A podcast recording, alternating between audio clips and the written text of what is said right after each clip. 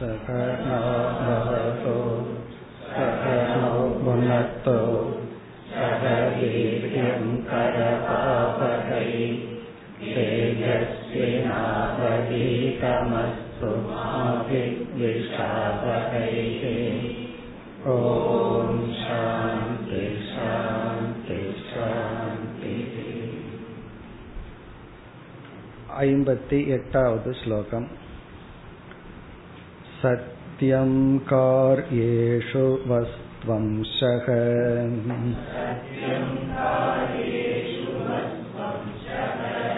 कारणात्मेति जानतः।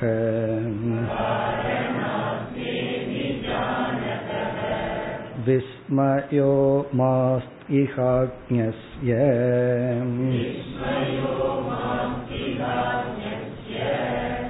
विस्मयकेन वार्यते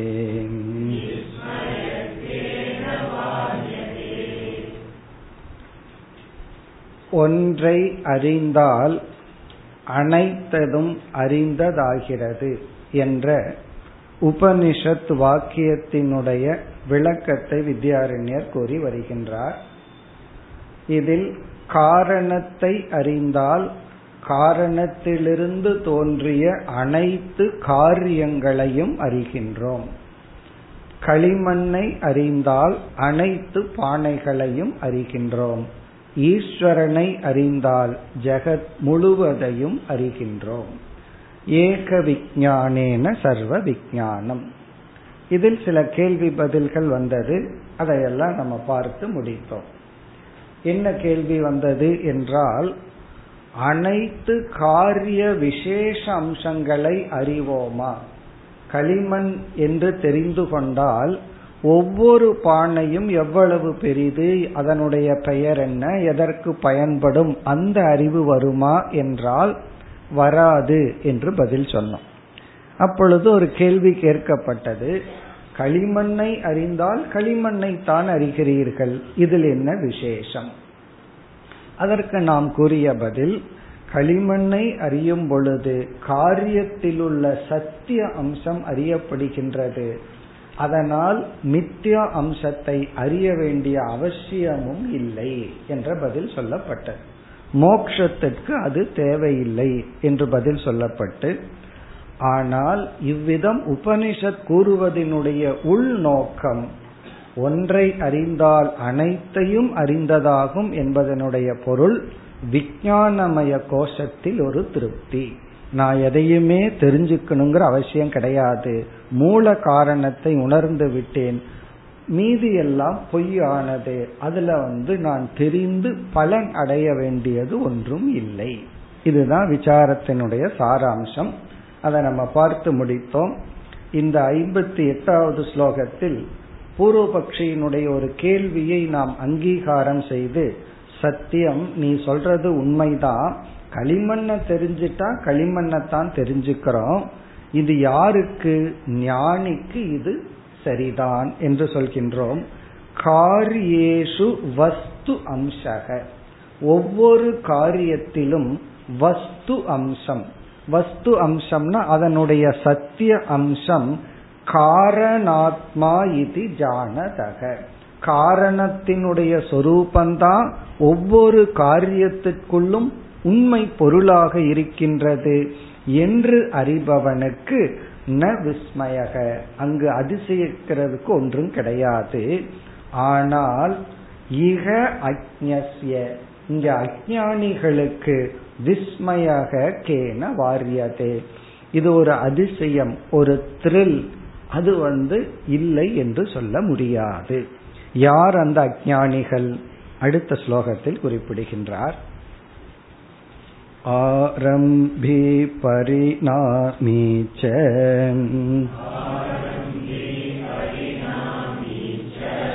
லௌகிகச்சைக காரணே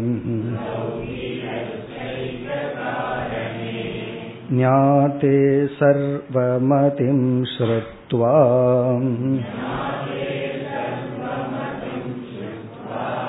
प्राप्नुवन्त्येव विस्मयम्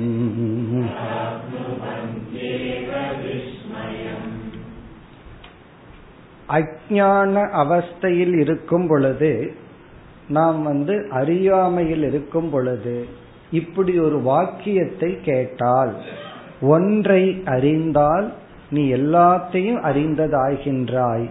ஒன்றை அடைந்தால் நீ அனைத்ததும் அடைந்ததாகின்றாய்ங்கிற வாக்கியம் அவர்களுக்கு ஒரு அதிசயத்தையும் ஆச்சரியத்தையும் உற்சாகத்தையும் கொடுக்கும். அதுதான் இங்கு சொல்லப்படுகிறது. அஜான அவஸ்தையில இது தேவை. இதற்கு ஒரு வேறு உதாரணம் தயானந்த சாமிஜி சொல்வார்கள். ஒருவரிடம் வந்து ஒரு எட்டு விதமான தங்க நகைகள் கொடுக்கப்பட்டு இப்ப கம்மல் வளையல் இந்த மாதிரி எல்லாம் எட்டு நகைகள் கொடுக்கப்பட்டு அவரிடம் சொன்னார் இதுல ஏதோ ஒன்றை எடுத்து கொள்ளுங்கள் அப்படின்னு சொல்லி அப்ப அவர் சொன்னார் ஒன்னு தானே எடுத்துக்கணும் நான் தங்கத்தை எடுத்துக் கொள்கிறேன்னு சொன்னார். அப்ப என்ன ஆச்சுன்னா எல்லாத்தையும் எடுத்தாச்சுன்னு அப்போ ஒன்றை அடைந்தால் அனைத்தையும் அடைந்ததாகிறது. இவர் என்ன சொல்லிட்டார்? எனக்கு தங்கம் மட்டும் கொடு ரொம்ப எல்லாம் வேண்டான்ட்டார் அப்ப என்ன ஆச்சுன்னா அனைத்து நகைகளையும் அடைந்ததாகிறது. ஒன்றை அறிந்தால் அனைத்தையும் அறிந்ததாகிறது. அதுபோல ஆரம்பத்துல வந்து இது ஒரு அதிசயமா இருக்கும். ஞானிக்கு ஞானம் வந்ததற்கு பிறகு எதுவுமே அதிசயம் இல்லை. நமக்கு ரொம்ப ஆச்சரியமா இருக்கு. வேதாந்தம் வந்த புதுசுல. இதையா நான் மிஸ் பண்ணினேன் இவ்வளோ நாள் அப்படி. அது கொஞ்ச நாள் அப்படி இருக்கும். அதுக்கப்புறம் மற்றவங்களை பார்த்து கொஞ்சம் ஆச்சரியமா இருக்கும். ஏன் இப்படி இருக்காங்களேன்னு சொல்லி. பிறகு ரெண்டு இருக்காது. அது இப்படித்தான். இந்த அறிவு வர்ற வரைக்கும் இப்படித்தான் இருப்பார்கள். நானும் அப்படித்தான் இருந்தேன். அப்படின்னு சொல்லி அந்த ஆச்சரியம் எல்லாம் போயிடும் இங்க விஸ்மயகன ஒரு ஆச்சரியம் ஒரு அதிசயம் ஒரு புதிர் ஒரு குதூகலம் இதெல்லாம் அஜான அவஸ்தையில இருக்கும் இருக்க வேண்டும் ஞானிக்கு இல்லை. அந்த அஜானிகள் யார்?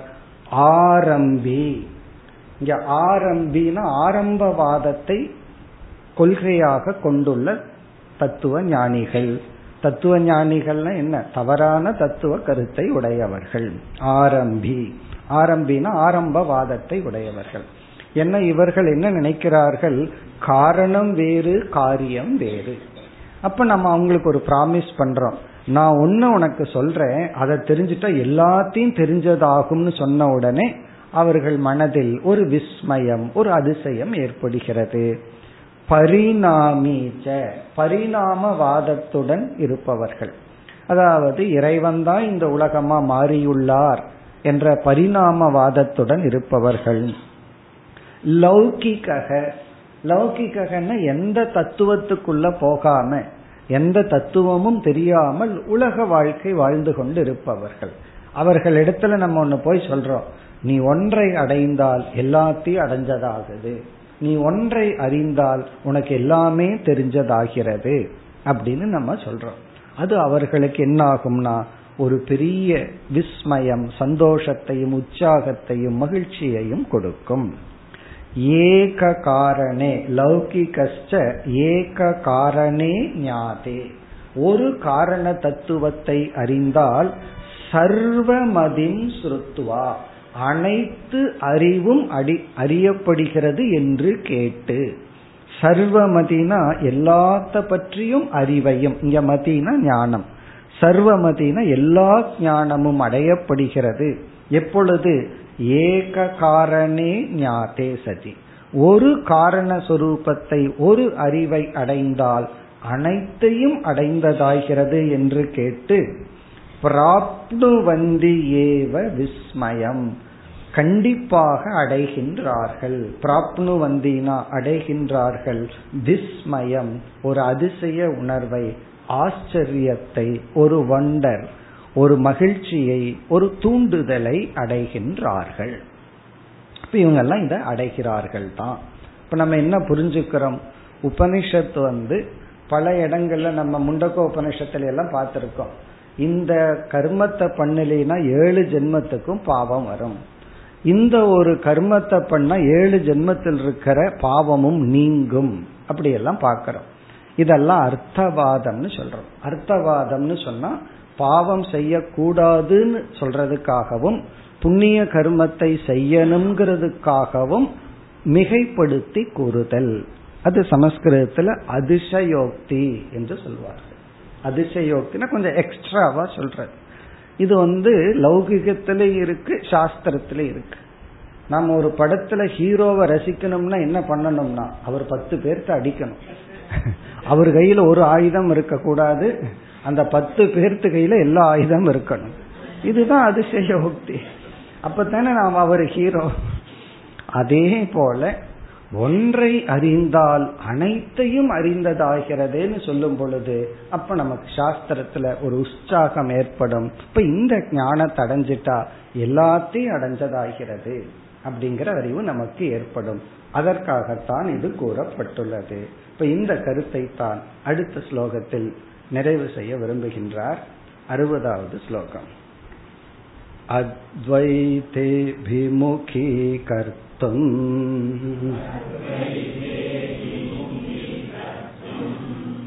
एवात्रेकैसबोधतः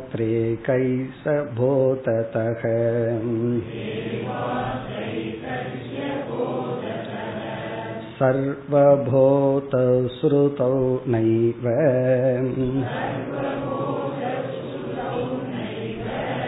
नानात्वस्य विवक्षया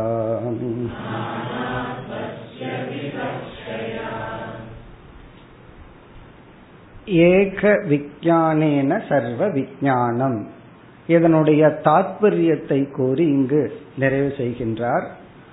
அத்வைதே அபிமுகி கர்த்தும். அத்வைத தத்துவத்தில் அத்வைதம் என்கின்ற அறிவை நோக்கி அபிமுகி கர்த்தும் என்றால் ஈர்ப்பதற்காக அதை நோக்கி சிஷ்யனுடைய மனதை ஈர்ப்பதற்காக. அபிமுகி கருத்தும்னா டு அட்ராக்ட் கவனத்தை ஈர்ப்பதற்காக. அபிமுகி கருத்தும் எதுல? அத்வைத தத்துவத்தில். அத்வைதா பிலாசபிக்குள்ள ஒருத்தரை ஈர்ப்பதற்காக. ஏவ ஏகசிய போதக சர்வபோதக ஸ்ருதௌ. அதற்காகத்தான் ஒன்றை அறிந்தால் ஏகசிய போததக. ஒன்றை பற்றிய ஞானத்தை அடையும் பொழுது சர்வபோதக ஸ்ருதௌ. அனைத்து அறிவும் அடியப்படுகிறது என்று சுருதியில் சொல்லப்பட்டுள்ளது. ஆனால் எதற்காக இது சொல்லப்படவில்லை? நைவ நானாத்வசிய விவக்ஷயா. இங்கு வந்து ஒன்றை அறிந்தால் மற்ற அனைத்தும் அறியப்படுகிறதுன்னு சொல்லும் பொழுது அப்ப மற்ற அனைத்தும் இருக்குன்னு அர்த்தமாயிருதே. இப்ப நானாத்துவம்னா துவைதத்தை சாஸ்திரமே ஒத்துக்குதே. இந்த ஒன்ன தெரிஞ்சிட்டா எல்லாத்தையும் நீ தெரிஞ்சுக்கிறன்னு சொல்லும் பொழுது அப்ப ஒன்னுக்கு மேல எல்லாம் இருக்கே. அது சாஸ்திரமே சொல்லி இருக்கே என்ற சந்தேகம் வரும். அது சாஸ்திரத்தினுடைய இன்டென்ஷன் விவக்ஷை அல்ல. நானாத்வசிய என்றால் பலதினுடைய விவக்ஷயா பல இருக்கின்றன. பலவிதமான அறிவு உண்டு பலவிதமான பொருள்கள் உண்டு என்பதினுடைய விவக்ஷா தாத்பரியம் அல்லது இன்டென்ஷன் சுருதியில் இல்லை. இப்ப ஒன்றை அறிந்தால் அனைத்தையும் அறிந்ததாகிறதுங்கிறதுல இங்க அனைத்துக்கே இடம் கிடையாது. அனைத்துன்னு சொன்னாலும் அத்வைதங்கிற தத்துவத்தை உணர்த்துவதற்காகத்தான் இப்படி சொல்லப்பட்டுள்ளது.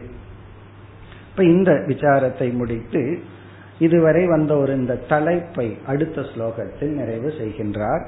அறுபத்தி ஓராவது ஸ்லோகம். ஏகமிருத் பிண்ட விஜானாத்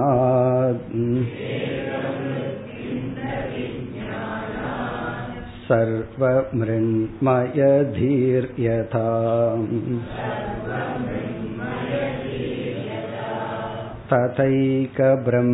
तथैकब्रह्मबोधेन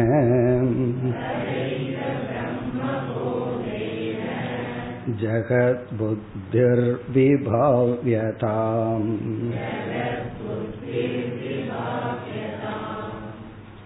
இங்கு மிக அழகாக இந்த தலைப்பை நிறைவு செய்கின்றார் ஏக மிருத்பிண்ட விஜானாத் ஏகம் ஒரே ஒரு வஸ்து மிருத் பிண்டம் என்றால் களிமண்.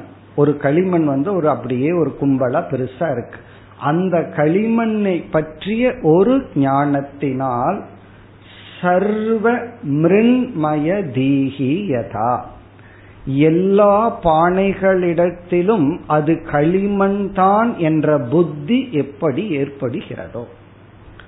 இப்ப வந்து விதவிதமான வர்ணத்துல கோல்டு கலர் சில்வர் கலர் விதவிதமான கலர்ல விதவிதமான உருவத்துல பானைகளை எல்லாம் பார்க்கிறோம். ஒவ்வொன்றும் ஒவ்வொரு மெட்டல் போல நமக்கு தெரிகிறது. ஆனா இதெல்லாம் களிமண் என்ற ஞானம் வந்ததற்கு பிறகு அந்த வேற்றுமைகள் பானையினுடைய சைஸ் அதனுடைய வர்ணம் அதனுடைய பயன்பாடு இவைகளையெல்லாம் ஒரு கோணத்துல பார்த்தாலும் மனசுக்குள்ள என்ன புத்தி இருக்கும்? நான் களிமண்ணை தான் இப்பொழுது பார்த்து கொண்டிருக்கின்றேன்.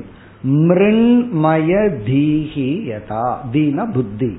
களிமண்ணத்தான் நான் பார்த்துட்டு இருக்கிறேன் அப்படிங்கிற புத்தி இருக்கிறதோ அதுபோல ஈஸ்வரனை பற்றிய ஞானம் அடைந்ததற்கு பிறகு இந்த ஜெகத்தை பார்க்கும் பொழுது ஈஸ்வர புத்தி தான் அவனுக்கு ஏற்படும். ஜெகத்தை பார்க்கல ஈஸ்வரனை தான் நான் பார்க்கின்றேன். அதான் சொல்றார். ததா ஏக பிரம்ம போதேன. அதுபோல ஒரு அத்வைத ரூபமாக இருக்கின்ற பிரம்ம ஞானத்தினால் ஜெகத் புத்திகி விபாவியதா. இந்த ஜெகத்தில் அந்த பிரம்மந்தான் இருக்கின்றது என்ற புத்தியானது தோன்றுகிறது அல்லது தோன்ற வேண்டும். அல்லது அந்த புத்தியை ஜெகத்தில் பிரம்ம என்று நிலைநாட்ட வேண்டும். பார்த்திருக்கும் ஈஷாவாஸ்யம் இதம் சர்வம். இவைகள் அனைத்தும் ஈஸ்வர புத்தியினால் நீ வியாபிக்க வேண்டும். இப்ப முன்ன வந்து ஜெகத்துல ஜெகத் புத்தி இருந்தது. இப்பொழுது ஈஸ்வர புத்தி வந்து விட்டது. அதனாலதான் ஒருவர் கடவுள் எங்கன்னு என்கிட்ட காட்டுங்க பார்க்கலான்னு சொல்லும் போது அவருக்கு காட்ட முடியாது. ஏன்னா அவர் அதைத்தானே பார்த்துட்டே இருக்காரு. இப்ப கடவுளையே பார்த்துட்டு கடவுளை காட்டுங்கன்னு சொன்னா கடவுளே வந்தாலும் இது கடவுள் இல்லைன்றுவார். காரணம் என்ன? ஏன்னா அவர் கடவுள்ங்கிறத மனசுல இருந்து நெகேட் பண்ணியாச்சு. அப்ப நெகேட் பண்ணிட்டு காட்டுங்கன்னு சொன்னா அப்ப எதை காட்ட முடியும்? இப்ப ஈஸ்வரன் இந்த உலகமாக காட்சி அளித்து கொண்டிருக்கின்றார். அப்ப இந்த உலகம் என்னன்னா ஈஸ்வரன். சர்வம் சிவமயம் சர்வம் விஷ்ணுமயம் எல்லாம் சொல்றமே. அந்த கருத்து தான். இப்ப இந்த ஒரு ஸ்லோகம் வந்து இந்த கடைசியில புளிஞ்சு கொடுக்கறதுன்னு சொல்றமே. ஜூஸ்ன்னு சொல்றமே. எக்ஸ்ட்ராக்ட் பண்ணி கொடுக்கறதுன்னு சொல்றமே. அந்த மாதிரி இது. அதாவது ஏக பிண்ட விஜானா களிமண்ணை பற்றிய அறிவினால் சர்வ மிருண்மய தீகிங் அதுதான் முக்கியம்.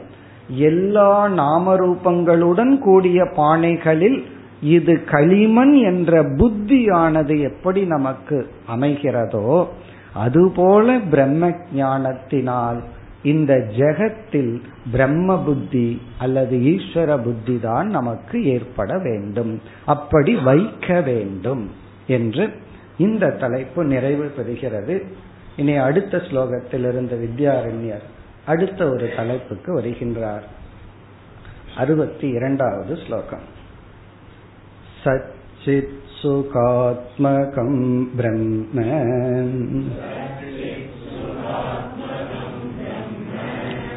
नामरूपात्मकं जगत्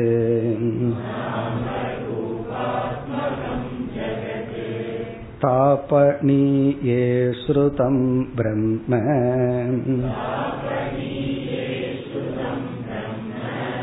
सच्चिदानन्तलक्षणम्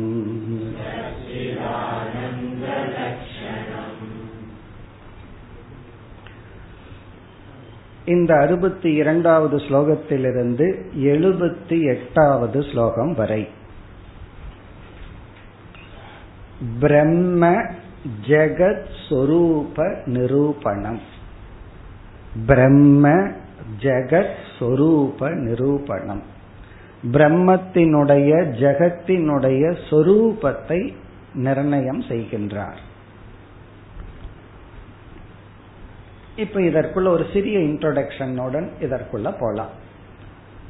நமக்கு வந்து கீதை உபனிஷத் பல இடங்கள்ல இந்த நான் யார் அப்படின்னு ஒரு விசாரம் பண்ணுவோம்.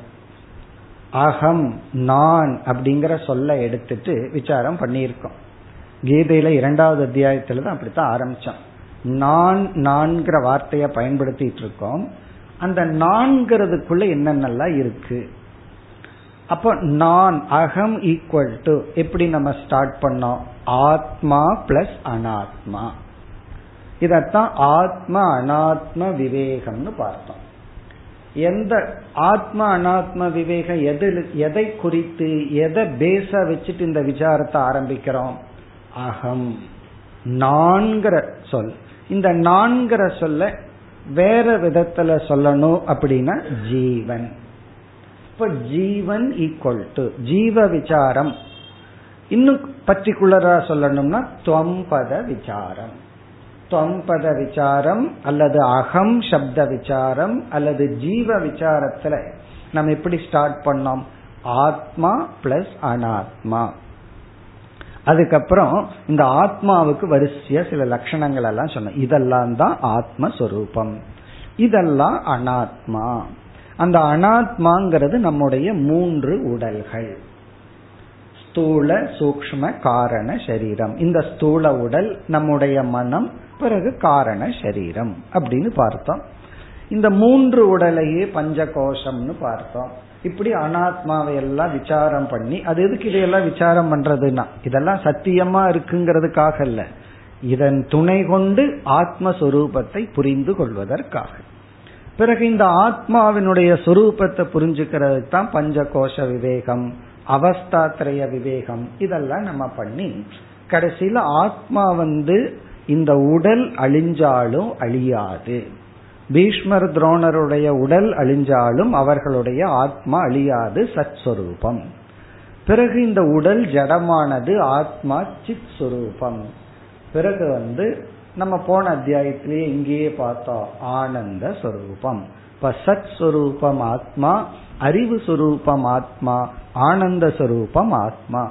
இந்த அனாத்மாவான உடல் எப்படிப்பட்டது? இதுக்கு ஆப்போசிட் ஆனது வெறும் நாம ரூபம். அப்படியெல்லாம் பார்த்தோம். இது ஒரு எக்ஸாம்பிளுக்கு தான்.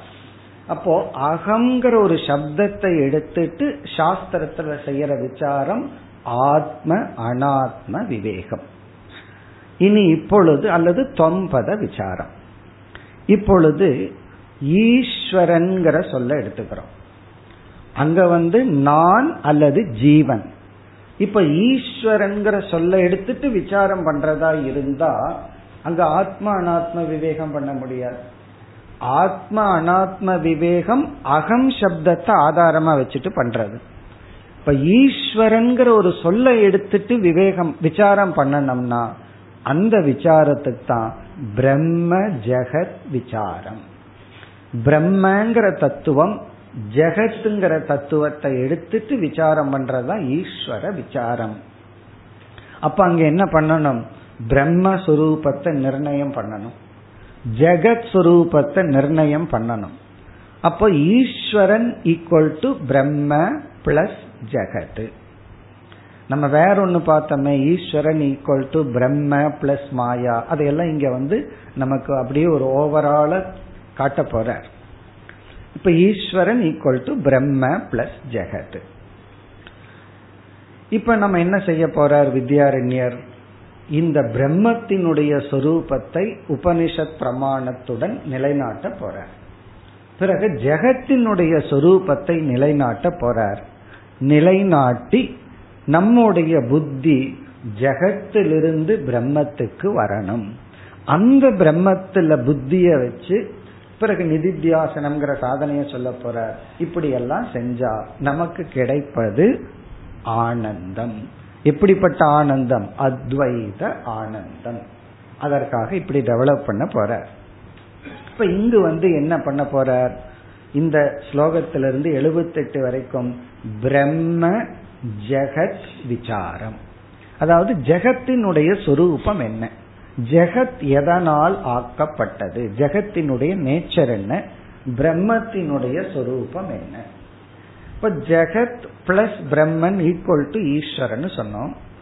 நம்ம பலமுறை என்ன சொல்லி இருக்கிறோம் மாயா plus Brahman equal to Eswaran பார்த்திருக்கிறோம். இங்க ஜெகத்னு சொல்கிறீர்களே என்றால் இந்த மாயைக்கு இரண்டு அவஸ்தைன்னு சொல்ல போறார் இதெல்லாம் இதுக்குள்ள வரப்போகுது. முன்னாடியே பார்த்துட்டோம்னா நம்ம வந்து எதற்குள்ள இருக்கிறோம்னு புரிஞ்சிடும். இல்ல அப்படின்னா எங்க இருக்கிறோம்னு புரியாது. காட்டுக்குள்ள போன மாதிரி. உள்ள போயிருவோம் எங்க இருக்கிறோம்னு புரியாது. இந்த மாயைக்கு ரெண்டு அவஸ்தை அது சொல்ல போற. ஒரு அவஸ்தை வெளித்தோற்றத்துக்கு வராத அவஸ்தை. இனி ஒரு அவஸ்தை தன்னை வெளிப்படுத்திய அவஸ்தை. இந்த வெளிப்படுத்திய அவஸ்தைக்கு பேரு தான் ஜெகத். வெளி வெளிப்படுத்தாத அவஸ்தைக்கு பேரு நிலைக்கு பேரு மாயை. அப்ப ஈஸ்வரன் என்பவர் வெளித்தோற்றத்திற்கு வராத அவஸ்தையுடன் கூடிய மாயா plus Brahman equal to Eswaran. அல்லது ஈஸ்வரன் என்பவர் வெளித்தோற்றத்திற்கு வந்த மாயை பிளஸ் பிரம்மன். இந்த வெளித்தோற்றத்திற்கு வந்த மாயை இவ்வளவு பெரிய வார்த்தையை தான் ஜெகத்னு சொல்லிடுறோம் அப்ப ஜெகத் அப்படின்னா என்ன? வியக்த மாயா அவஸ்தா. ஜெகத்னா வெளித்தோற்றத்திற்கு வந்த மாயையினுடைய அவஸ்தை. அப்ப மாயை வெளித்தோற்றத்துக்கு வராம இருந்தா ஜெகத்துன்னு ஒண்ணு இல்ல பேசாம அது காரண ரூபமா இருக்கும் அவ்வியக்த அவஸ்தை. இப்ப ஈஸ்வரன் பேசாம இருப்பார் அவருக்கு ஒண்ணு வேலை இல்லை. அதை மேனிபெஸ்ட் ஆன உடனே இந்த உலகம் வந்து விடுகிறது அப்ப இந்த பகுதியில நம்ம வந்து தற்பத விசாரத்தை செய்கிறோம். தொம்பத விசாரம்னா ஜீவ விசாரம் தத்பத விசாரம்னா ஈஸ்வர விசாரம். பகவத்கீதையில ஏழாவது அத்தியாயத்திலிருந்து பன்னெண்டாவது அத்தியாயம் வரை செஞ்சதுதான் தத்பத விசாரம். அதைத்தான் இந்த பகுதியில் வித்யாரண்யர் செய்கின்றார். நம்ம ஏற்கனவே படிச்சிருந்தோம்னா அது அப்படியே நமக்கு மைண்ட்ல வரைஞ்ச மாதிரி வரைஞ்சு காட்டுவார். அதாவது இது வந்து பிரம்மத்தினுடைய சொரூபம். இது வந்து ஜெகத்தினுடைய சொரூபம். இந்த இரண்டு சேர்ந்து தான் நம்ம ஈஸ்வரன் சொல்றோம். அந்த ஈஸ்வரனுக்குள்ள பிரம்மஸ்வரூபமும் இருக்கு ஜெகத் சுரூபமும் இருக்கு. இந்த ஜெகத் சுரூபம் அது என்னன்னு பார்க்க போறோம். அதுக்கு உபனிஷத் பிரமாணத்தை சொல்ல போறார். பிறகு பிரம்மஸ்வரூபத்தை சொல்ல போறார்.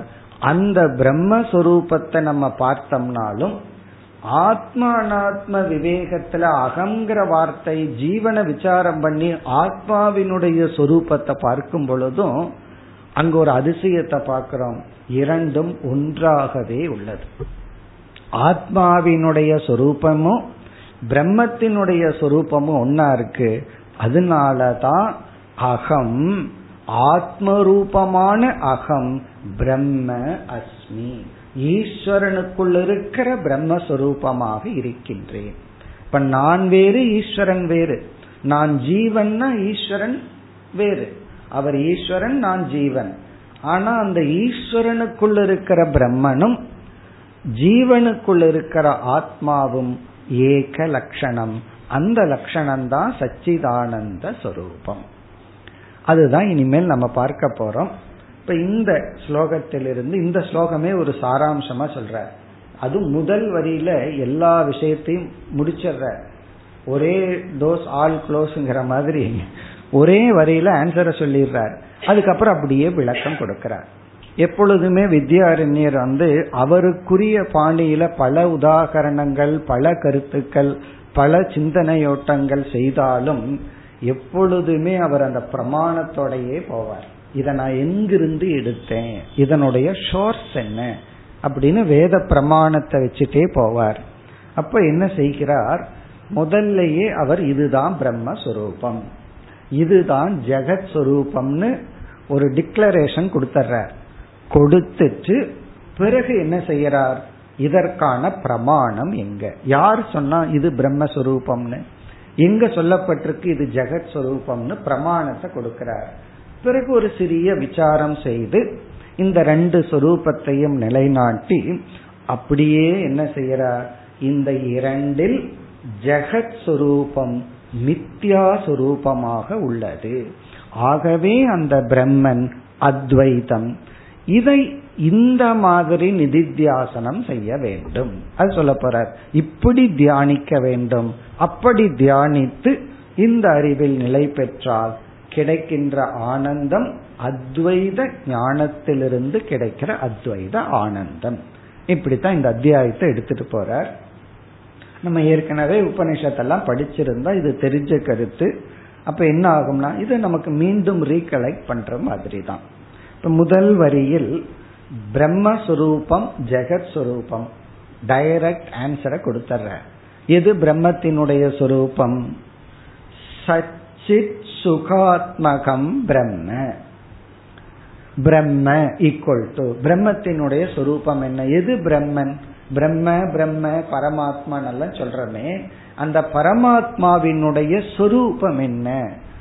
சத் சித் சுக ஆத்மகம். இங்க ஆத்மகம்னா சொரூபம் தன்மை நேச்சர் சத் சுரூபமாகவும் சித் சுரூபமாகவும் சுகசுரூபமாகவும் உள்ளது. இங்க சுகம்னா ஆனந்தம் இன்பினிட் சுகம். நீ எல்லாம் விளக்க போற. சத்துனா என்ன? சித்துனா என்ன? இங்க சொல்ற சுகம்ங்கிறதுக்கு என்ன அர்த்தம்? இதெல்லாம் சொல்ல போறார். அதே போல நாம ரூபம் ஜெகத் சுரூபத்தையும் சொல்லி விளக்க போறார் பிரமாணங்களையும் கொடுக்க போகின்றார். இப்ப முதல் பகுதியில் பிரம்ம பிரம்மன் என்பது எது சத் எது சித் எது சுக சொரூபமாக உள்ளதோ அதுதான் பிரம்மன். இங்க ஆத்ம அனாத்ம விவேகம் பண்ணாலும் கடைசியில் இதுக்கு தான் வருவோம். அகம் சச்சிதானந்த சொரூபக பிரம்ம சச்சிதானந்தாத்மகம். சரி ஜெகத் எப்படிப்பட்ட சொரூபம்? அடுத்த வரியில் நாம ரூபாத்மகம் ஜெகத். ஜெகத் ஈக்குவல் டு ஜெகத் என்பது நாம ரூப ஆத்மகம். ஆத்மகம்னா தன்மை சொரூபம். நாம ரூபந்தான் ஜெகது. நாம ரூபந்தான் இந்த உலகம். அப்படின்னா என்ன? நாமளே வெறும் நாம ரூபந்தான். நமக்கு ஒரு பேர் இருக்கு. ஒரு ரூபம் இருக்கு அவ்வளவுதான். அதுக்கு மேல இங்க நான்கிறது நம்ம எல்லாம் ஒன்றும் கிடையாது. இப்ப யாராவது ஏதாவது திட்டுனா அவங்க பிரம்மத்தையா திட்டுறார்கள். இந்த நாம ரூபத்தை திட்டுவார்கள். அது இல்லாதது அவர்கள் திட்டுறாங்க. நம்ம என்ன நினைச்சுக்கிறோம்? நான் தான் நாம ரூபம். என்னை பத்தி இப்படி சொல்றையே. என்னுடைய ரூபம்னா இந்த இடத்துல குணங்கள் எல்லாம். நான் இப்படிப்பட்டவன் என்ன அப்படிப்பட்டவன் நினைச்சிட்டா அப்படின்னு எல்லாம் சொல்றோம். அப்படி இந்த உலகமே நாம ரூப ஆத்மகம். வெறும் நாம வெறும் ரூபம். நாமம்னா வெறும் சப்தம் வெறும் சவுண்டு தான். ரூபம்னா வெறும் ஃபார்ம் தான். இதுதான் ஜெகத். அப்ப முதல் வரியில முடிச்சிடுற உத்தம அதிகாரிகள் வந்து இதோட வீட்டுக்கு போலாம் அப்படின்னு அர்த்தம். பிரம்ம என்ன? சச்சிதானந்த ஸ்வரூபம் வேலை முடிஞ்சது. ஜெகத் என்ன? நாமரூப ஆத்மகம் வேலை முடிஞ்சிச்சு. சரி இனி அடுத்த வரியிலிருந்து இதுக்கு பிரமாணத்தை சொல்லி விசாரம் பண்ணி நமக்கு இனி எழுபத்தி எட்டாவது ஸ்லோகம் வரைக்கும் இதுதான் வேலை. அந்த நாமரூபாத்மக நாமரூபத்தின் சுரூபம் என்ன? சச்சிதானந்தம்ங்கிறது எப்படி நம்ம புரிஞ்சு கொள்ள வேண்டும். அதற்கு பிறகு அப்படியே நிதித்தியாசனத்துக்கு போவார். இந்த அறிவை நம்ம எப்படி தியானிக்கணும்? எந்த மாதிரி கான்டம்ப்ளேட் பண்ணணும்னு சொல்ல போறார். இப்ப இரண்டாவது வரியில் உபனிஷத் பிரமாணத்தை ஆரம்பிக்கின்றார். தாபனீயம் ஸ்ருதம் பிரம்ம. பிரம்மத்துக்கு இப்படிப்பட்ட லட்சணம் சச்சித் ஆனந்த சுரூபம்ங்கிறது தாபனீயே ஸ்ருதம். நிருசிம்ஹ உத்தர தாபனீயம் உபனிஷத்துல சொல்லப்பட்டுள்ளது. நிருசிம்ஹ உத்தர தாபனீய தாபனீயே உக்தம்னா அங்க உபனிஷத்துல வந்து பிரம்மைவ இதம் சர்வம் சச்சிதானந்த மாத்திரம். அதுதான் அந்த அங்க மந்திரம். அந்த மந்திரமே அழகான மந்திரம். பிரம்ம ஏவ இதம் சர்வம். இவைகள் அனைத்தும் பிரம்மந்தான் பிரம்ம ஏவ இதம் சர்வம். அதை வந்து நம்ம எக்ஸாம்பிள்ல சொல்லணும்னா என்ன சொல்லணும்? களிமண் தான் இந்த அனைத்து பானைகளும். மிருதேவ இதம் சர்வம். களிமண் தான் அனைத்து பானைகளும் பிரம்மந்தா இவை அனைத்தும். சரி அந்த பிரம்மத்தினுடைய சொரூபம் என்ன? அங்க உபனிஷத்துல வந்து அடுத்த சொல் சச்சித் ஆனந்த மாத்திரம். மாத்திரம்னா இவ்வளவுதான். இதுக்கு மேல அதுக்கு ஒண்ணும் இல்லை. சத் சத் சுரூபமும் சித் சுரூபமும் ஆனந்த சுரூபமும் பிரம்ம என்று உபனிஷத்தில் சொல்லப்பட்டுள்ளது. அதைத்தான் மறுபடியும் சொல்றார். சச்சித் ஆனந்த லட்சணம் சச்சித் ஆனந்தம் என்ற லட்சணமானது இந்த தாபனீய உபனிஷத்தில் கூறப்பட்டுள்ளது. அப்ப ஒரு உபனிஷத்துல வந்து ஒரே சொல்லுல மூணு லட்சணமும் வந்துள்ளது. இனி அடுத்தது வந்து மற்ற உபனிஷத்துக்களில் ஒவ்வொரு சொற்களும் விளக்கப்பட்டு லட்சணமாக கூறப்பட்டுள்ளது.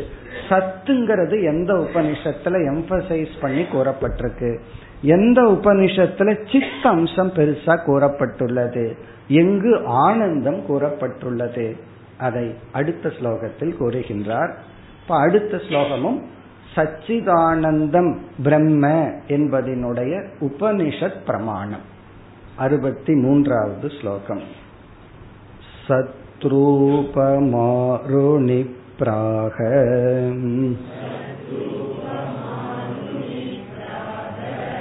प्रज्ञानं ब्रह्म बह्वृचः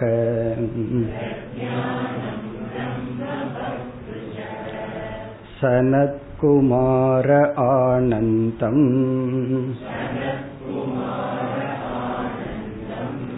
एवमन्यत् एवमन्यत्र गम्यताम्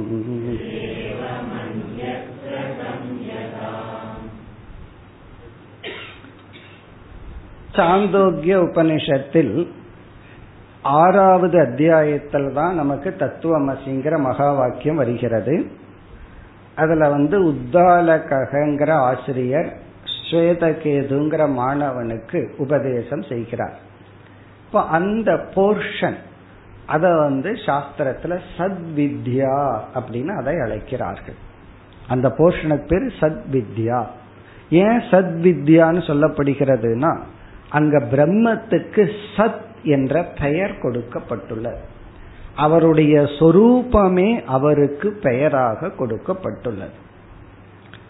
அதாவது அவருடைய நேச்சர் அந்த பிரம்மத்தினுடைய நேச்சரே பிரம்மத்திற்கு பெயராக கொடுக்கப்பட்டுள்ளது. அங்க சத் அம்சம் மிக அழகாக விளக்கப்பட்டுள்ளது. அதனால இத சொல்கின்றார் சத் ரூபம் ஆருணிகி பிராக. பிரம்மத்தினுடைய சத் சுரூபமானது ஆருணிகி என்றால் அருணர் என்பவருடைய மகன் ஆருணி அவர் உத்தாலகர். அவர் தான் அந்த உபநிஷத்துல ஆசிரியராக இருப்பவர். ஆருணிகி பிராக. ஆருணி அல்லது உத்தாலகர் சிஷ்யனான ஸ்வேதகேதுவுக்கு உபதேசம் செய்தார். அப்ப இது வந்து உபனிஷத் பிரமாணம். அங்க சாந்தோக்கிய உபநிஷத்துல சத்வித்யாங்கிற இடத்துல ஆறாவது அத்தியாயத்துல பிரம்மத்துக்கு சத் என்ற லட்சணம் சொல்லப்பட்டு விளக்கப்பட்டது. இதுல இருந்து மறைமுகமா என்ன சொல்றாருன்னா அங்கு சத்து நிலைநாட்டப்பட்டது. இந்த நிருசிங்க தாபனீயத்துல லட்சணம் சொல்லப்பட்டுள்ளது. அந்த லட்சணத்துல சத்தம்சமானது சாந்தோக்கிய உபநிஷத்துல நிலைநாட்டப்பட்டுள்ளது. பிறகு அதே போல பிரஜானம் பிரம்ம பஹ்ரிச்சக பஹ்ரிச்சக என்பது ரிக்வேதத்தில் அமைந்துள்ள ஐத்திரேய உபனிஷத்தில் பிரஜானம் பிரம்ம என்று பிரம்மத்தினுடைய ஞான சுரூபம் நிலைநாட்டப்பட்டது. இந்த உபநிஷத்துல வந்து லாஸ்ட் பட் ஒன் கடைசிக்கு முன் இருக்கிற சொல்லுதான் இந்த மகா வாக்கியம். இந்த அறிவு சுரூபமாக இருப்பது பிரம்ம. இப்ப பிரஜானம் என்றால் ஞான சொரூபம் அது பிரம்ம என்று அந்த உபனிஷத்தில் ரிக்வேதத்தில் உள்ள ஐத்திரிய உபனிஷத்தில் என்ன செய்யப்பட்டுள்ளது? சைத்தன்ய சுரூபம் சித் சுரூபம் நிலைநாட்டப்பட்டுள்ளது. பிறகு இரண்டாவது வரியில் சனத்குமாரக ஆனந்தம். அதே சாந்தோக்கிய உபநிஷத்தில் பூம வித்யா என்று அழைக்கப்படுகிறது. சனத்குமாரர் என்பவர் ஆசிரியர் அங்க மாணவரா இருப்பவர் நாரதர்.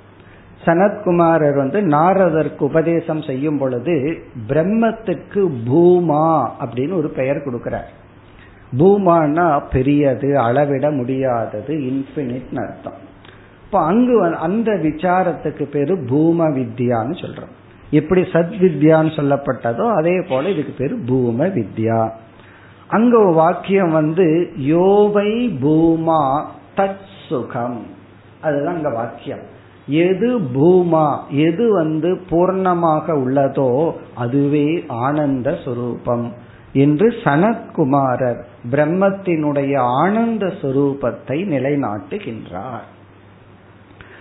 ஏன் இந்த இடத்துல ஆனந்த சுரூபம் நிலைநாட்டப்பட்டதுன்னா இவர் வந்து நம்ம நாரதர் நான் வந்து ரொம்ப துக்கியா இருக்கேன்ட்டு போறேன். அந்த துக்க அம்சத்துடன் போறேன். சில பேர் வந்து எனக்கு ஒண்ணுமே தெரியல தெரிஞ்சுக்கணும் அப்படின்ட்டு வந்தா நீ ஞானஸ்வரூபம்னு சொல்லலாம். நான் செத்து போயிருவனே பயமா இருக்கேன்னா சரி நீ சத்ஸ்வரூபம்னு சொல்லி விளக்கலாம். நான் வந்து துக்கியா இருக்கேன்னா நீயே ஆனந்த சுரூபம் அப்போ ஒரு சிஷ்யன் வந்து தன்னுடைய எக்ஸிஸ்டன்ஸ்ல சந்தேகத்தோட வரும் பொழுது அந்த பிரம்மத்தினுடைய சத் சுரூபத்தை இந்த ஹைலைட்னு சொல்றமே அதை கொஞ்சம் ஹைலைட் பண்ணிக்கிறது. அஜானம்ங்கிற துக்கத்துல வந்தா இல்ல எனக்கு ஒண்ணுமே தெரியல நான் ஜடமான்னு வந்தா சித் ஸ்வரூபத்தை ஹைலைட் பண்றது. சில பேர் அதெல்லாம் இல்ல நான் ரொம்ப துக்கியா இருக்கேன் அப்படின்னா இல்ல ஆனந்த சுரூபம் இப்ப நாரதர் வந்து அங்க எப்படி சொன்னார் எனக்கு எல்லா அறிவும் இருக்கு. இனிமேல் நீங்க எனக்கு அறிவை கொடுக்காதீங்கன்னு சொல்றாரு. காரணம் என்ன நீங்க ஒன்னும் புதுசா கொடுத்து தெரிஞ்சுக்கிறதுக்கு ஒன்றும் கிடையாது. எனக்கு இந்த வித்யா தெரியும் அந்த வித்யா தெரியும்னு ஒரு பெரிய லிஸ்டே கொடுக்குற இவ்வளவு அறிவு இருந்தும் நான் துயரப்படுகின்றேன். சோகம் எனக்கு சோகம் இருக்குன்னு வர்றார். அப்ப வந்து பிரம்ம ஆனந்த சுரூபம்னு சொல்லி சனத்குமாரர் நிலைநாட்டி ஆகவே நீ ஆனந்த சுரூபம்னு சொல்கின்றார். இப்ப இங்க முதல் சென்ற ஸ்லோகத்துல வந்து உபனிஷத்துல பிரம்மத்தினுடைய லட்சணமா சச்சிதானந்தம் சொல்லப்பட்டது. எந்தெந்த உபனிஷத்துல எந்தெந்த அம்சங்கள் நிலைநாட்டப்பட்டதுன்னு சொல்லி வித்யாரண்யர் நமக்கு கோடிட்டு காட்டுறார். இப்ப யாருக்காவது போய் இதை படிக்கணும்னா இந்த இடத்துல இதை படிச்சா இங்க இருக்கும். ஆனந்தத்தை பற்றி படிக்கணும்னா இங்க போலாம். இன்னும் கொஞ்சம் வேற வேற இடத்துல போகணும் அப்படின்னா தைத்திரியத்துக்கு போலாம். அத அடுத்த வரியில சொல்றார். ஏவம் அந்நத்திர கம்யதாம். இது போல பல இடங்களில் போய் தெரிந்து கொள்ளுங்கள். ஹோம்ஒர்க் கொடுத்துட்ற நீங்க வீட்டுல போய் இந்த மாதிரி கண்டுபிடிச்சுக்குங்க. ஆனந்தத்தை பத்தி வேற எங்கெல்லாம் உபனிஷத்துல சொல்லப்பட்டிருக்கு. அந்நியத்திரன்னா வேறு சில உபனிஷத்துக்களில் கம்யதாம்னா அறிந்து கொள்ளுங்கள் அப்படின்னு சொல்லி சொல்றார். அப்ப இந்த வித்யாரண்யருடைய திங்கிங்க பாக்கிறோம் எவ்வளவு ஒரு கிளாரிட்டியா பிரம்மத்துக்கு லட்சணத்தை சொல்லி பிறகு அந்த லட்சணம் எந்த உபனிஷத்துல இருக்குன்னு சொல்லி அதில் இருக்கிற ஒவ்வொரு அம்சம் எந்தெந்த உபனிஷத்துல விசாரம் செய்யப்பட்டு நிலைநாட்டப்பட்டுள்ளதுங்கிறத ஸ்லோகத்தை படிச்சா ரொம்ப சிம்பிளா இருக்கேன்ட்டு போயிடும் அதுக்கு பின்னாடி இருக்கிற அறிவை பார்த்தோம்னா தான் அவர் ஆரண்யர் வித்யாரண்யர் அப்படிங்கிறது நமக்கு புரியும். கடலை போல காட்டை போல அறிவை உடையவர். அந்நத்திர கம்யதாம். இப்ப இந்த இரண்டு ஸ்லோகத்துல சென்ற ஸ்லோகத்துல பிரம்மத்துக்கு லட்சணத்தை கொடுத்து அந்த பிரம்மத்தினுடைய லட்சணம் உபனிஷத்துல எங்கெங்கெல்லாம் சொல்லப்பட்டதுன்னு பிரமாணத்தை கொடுத்தார். இனி அடுத்த ஸ்லோகத்தில் ஜெகத்தினுடைய லட்சணத்தை சொன்னார். ஜெகத்தினுடைய லட்சணம் என்ன சொன்னார்? நாம ரூபம்னு சொன்னார். இந்த ஜெகத்து நாம ரூபம்னு எங்க சொல்லப்பட்டுள்ளது? எந்த வேதத்தில் இங்கு அது கூறப்பட்டுள்ளது? என்ற பிரமாணத்திற்கு வருகின்றார். அடுத்த ஸ்லோகம் ஜெகத் நாம ரூபம் என்பது எந்த வேதத்தில் இங்கு கூறப்பட்டுள்ளது? அறுபத்தி நான்காவது ஸ்லோகம் விசித்திய சர்வரூபாணி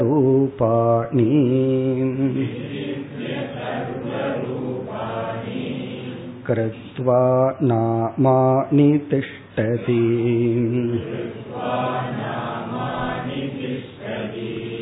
अहं व्याकरवाणि मे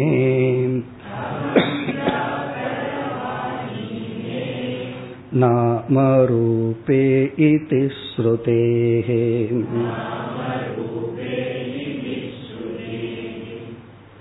புருஷ சுத்தத்தில் சர்வாணி ரூபாணி விசித்திய தீரக நாமானி கிருத்வா அபிவதன் யதாஸ்தே அப்படின்னு ஒரு வாக்கியம். ஸோ அதை இங்க ஃபர்ஸ்ட் கொட்டேஷனா கொடுத்து பிறகு மேலும் சாந்தோக்கிய உபனிஷத்திலிருந்தும் இந்த ஜெகத்து நாமரூபாத்மகம் என்பதற்கான கொட்டேஷன் பிரமாணத்தை கொடுக்கின்றார். முதல்ல புருஷ சுத்தத்திலிருந்து எடுத்துக் கொள்கின்றார்.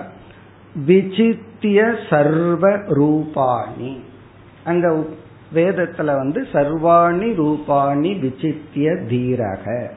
பொதுவா தீரகங்கிற சொல் ஞானிக்கோ சாதகனுக்கோ வரும். இங்க ஈஸ்வரனுக்கு அந்த சொல் சொல்லப்பட்டுள்ளது. அந்த ஈஸ்வரனாகிய தீரன் என்ன பண்ணாராம்? சர்வாணி ரூபாணி விசித்திய. உருவாக்கி இங்க விசித்தியன உருவாக்கி இப்ப இங்க வந்து விசித்திய சர்வ ரூபாணி. இந்த ஜெகத்துனா என்னன்னா விதவிதமான உருவங்களை உருவாக்கி. இது அப்படியே களிமண்ணோட நம்ம பார்ப்போம். இந்த குயவன் ஃபர்ஸ்ட் என்ன பண்றான்? விதவிதமான உருவங்களை உருவாக்குகின்றான். அது எதன் அடிப்படையில்? எந்த சைஸ் பானைக்கு டிமாண்ட் அதிகமோ அந்த சைஸ் பானையை உருவாக்குவான்.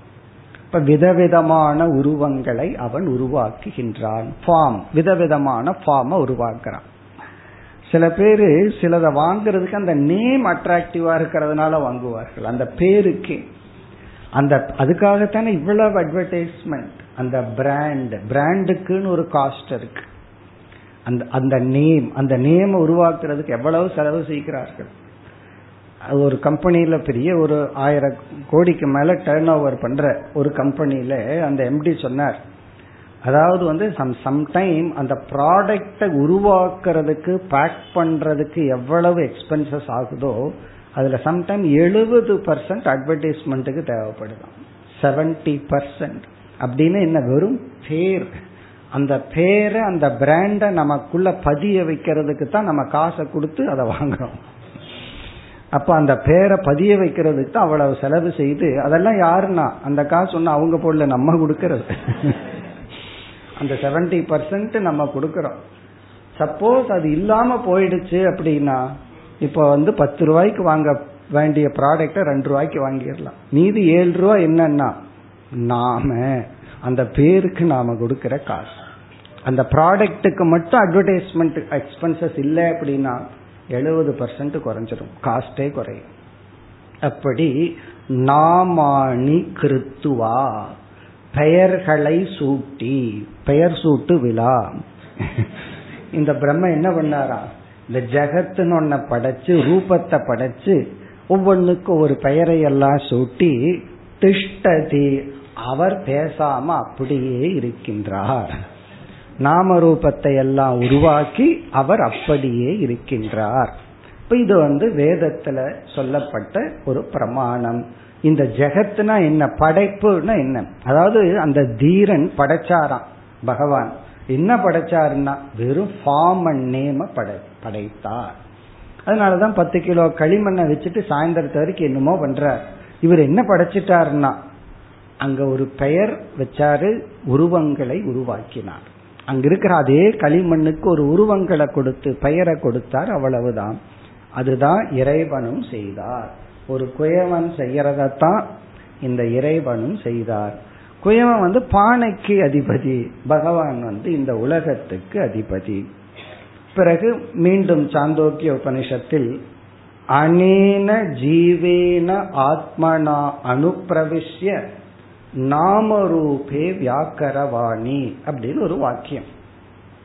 அனேன ஜீவேன ஆத்மனா அனுப்பிரவேசிய. இப்படியெல்லாம் பண்ணிட்டு பகவானே என்ன பண்ணாரா மனிதனுடைய சரீரத்தை எல்லாம் படைச்சு அந்த சரீரத்துக்குள்ள ஜீவஸ்வரூபமா நுழைந்து எல்லாம் படிச்சிருக்கோம் அனுப்பிரவேச சுருத்தினெல்லாம் அதுக்குள்ள நுழைந்து பிறகு நாம ரூபங்களை எல்லாம் அவர் கற்பித்தார் உருவாக்கினார். அது அடுத்த பிரமாணமாக இரண்டாவது வரியில் அகம் வியாக்கரவாணி இமே நாம ரூபே இது ஸ்ருதேகே. ஸ்ருதேகன இவ்விதம் நாம் கேட்டதனால் கேட்டதனால் இந்த ஜெகத் நாம ரூப ஆத்மகம் தான்.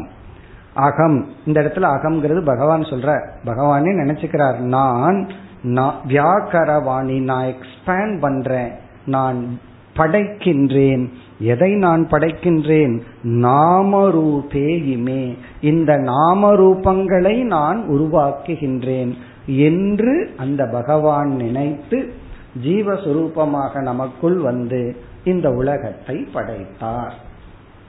இப்ப இந்த ஸ்லோகங்கள் எல்லாம் ஜெகத் சுரூப பிரம்மஸ்வரூபத்துக்கான பிரமாணங்கள் கொடுக்கப்பட்டது. இனி அப்படியே விளக்கம் வருகிறது. நம்ம ஏற்கனவே பார்த்தோம் ஈஸ்வரனுக்கு நம்ம பார்த்த லட்சணத்துல பிரம்மன் பிளஸ் மாயா ஈக்குவல் டு ஈஸ்வரன் பார்த்தோமே. இங்க வந்து பிரம்மன் பிளஸ் ஜெகத் சொல்லப்பட்டுள்ளதுன்னு ஒரு சந்தேகம் வந்துச்சு. அதை இனி விளக்கிறார்.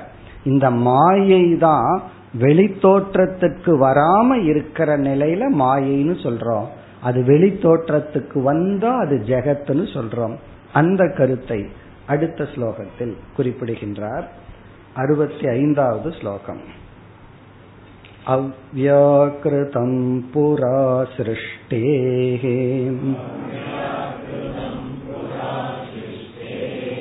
ऊर्ध्वं व्याक्रियते द्विधा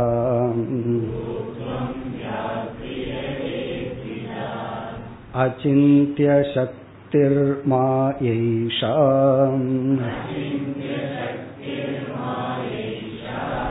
ब्रह्मण्यव्याकृताभिधा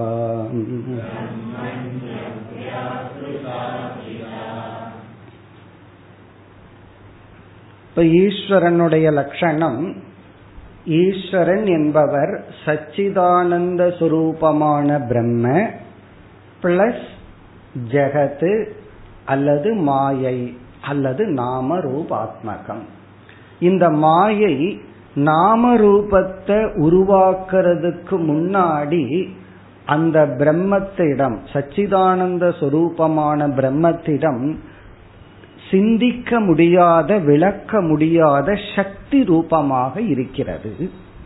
அந்த சக்தி தன்னை எக்ஸ்பிரஸ் தன்னை மேனிஃபெஸ்ட் வெளிப்படுத்தும் பொழுது அது நாம ரூபமாக வெளிப்படுத்துகிறது. அதுதான் இந்த ஸ்லோகத்தின் சாராம்சம். அவ்யாக்கிருதம் புறா சிருஷ்டேகே. சிருஷ்டிக்கு முன் சிருஷ்டினா படைப்புக்கு தோற்றத்திற்கு முன் சிருஷ்டேகே புறா அவ்யாக்கிருதம் அவ்யாக்கிருதம்னா அன்மேனிஃபெஸ்ட் வெளித்தோற்றத்திற்கு வராத நிலை. அதத்தான் நம்ம மாயைன்னு சொல்றோம். வெளித்தோற்றத்துக்கு வராத ஒரு நிலை சிருஷ்டிக்கு முன்னாடி ஊர்துவம். ஊர்துவம்னா பிறகு சிருஷ்டிக்கு பிறகு வியாக்கிரியதே அது மேனிஃபெஸ்ட் வெளிப்படுகிறது. எப்படி வெளிப்படுகிறது? த்விதா இரண்டாக வெளிப்படுகிறது. இப்ப இந்த இரண்டு என்னன்னு கேள்வி கேட்கணும். அது கரெக்டா பதில் சொல்லிடுவீர்கள். நாம ரூபம். அந்த இரண்டும் வந்து நாம ரூபம். த்விதான இரண்டாக வெளிப்படுகிறது. இப்ப சிருஷ்டிக்கு முன்னாடி வெளித்தோற்றத்திற்கு வராத அவ்யாக்கிருதமாக இருந்தது. சிருஷ்டிக்கு பிறகு அந்த அவ்யாக்கிருதமாக இருந்த சக்தி தான் நாமரூபமாக வந்தது. அந்த சக்தி எப்படிப்பட்டது? அச்சிந்திய சக்திஹி மாயா. இந்த அவ்யாக்கிருதத்தை தான் சிருஷ்டிக்கு முன்னாடி இருக்கிற நிலையத்தான் மாயா என்று சொல்கின்றோம். இதுதான் மாயா. இந்த மாயா எப்படிப்பட்டது? அச்சிந்திய சக்தி. அதாவது சக்தி மாயையினுடைய சொரூபம் அச்சிந்தியம் மாயையினுடைய சொரூபம். அச்சிந்தியம்னா அனிர்வச்சனீயம். இந்த மாயை ஒரு சக்தி. அது நமக்கு ஏற்கனவே நல்லா தெரியும். ரொம்ப தூரம் சக்தி சக்தினே சொல்லிட்டு வந்தோம். சக்தி இழக்கிற வரைக்கும் நம்ம அதை படிச்சிருக்கிறோம். அதாவது மாயை சக்தி ரூபம் சக்தி ரூபம்னே படிச்சுட்டு வந்திருக்கோம். சக்தி இந்த சக்தி இப்படித்தான் அப்படின்னு சொல்ல முடியுமா? அப்படின்னு சொன்னா முடியாது. அவ்வவஸ்தா அச்சிந்திய சக்தி. நம்முடைய சிந்தனைக்கு அப்பாற்பட்டது. விளக்க முடியாத அனிர்வச்சனீயமானது இந்த சக்தி. அதையும் நம்ம பார்த்திருக்கிறோம். சக்தி வந்து எப்படி அனிர்வச்சனீயம்? அது வந்து ஆதாரத்தோட இருக்கா? ஆதாரத்திலிருந்து வெளியே இருக்கா? இப்படி எல்லாம் நம்ம பார்த்தோம். அதெல்லாம் இப்ப ஞாபகப்படுத்துறார். இதெல்லாம் கன்க்ளூஷனுக்காக அச்சிந்திய சக்தி ஏஷா மாயா இது வந்து எதை சார்ந்துள்ளது? இந்த சக்தி எங்கேயோ ஒன்று சார்ந்திருக்கணுமே பிரம்மணி. பிரம்மனை சார்ந்துள்ளது இந்த சக்தி. சரி இந்த மாயைக்கு என்ன பெயர்? மாயைக்கு ஒரு பெயர் கொடுக்கலாமே. இந்த மாயையே பெயரும் உருவத்தையும் தான் உருவாக்குது.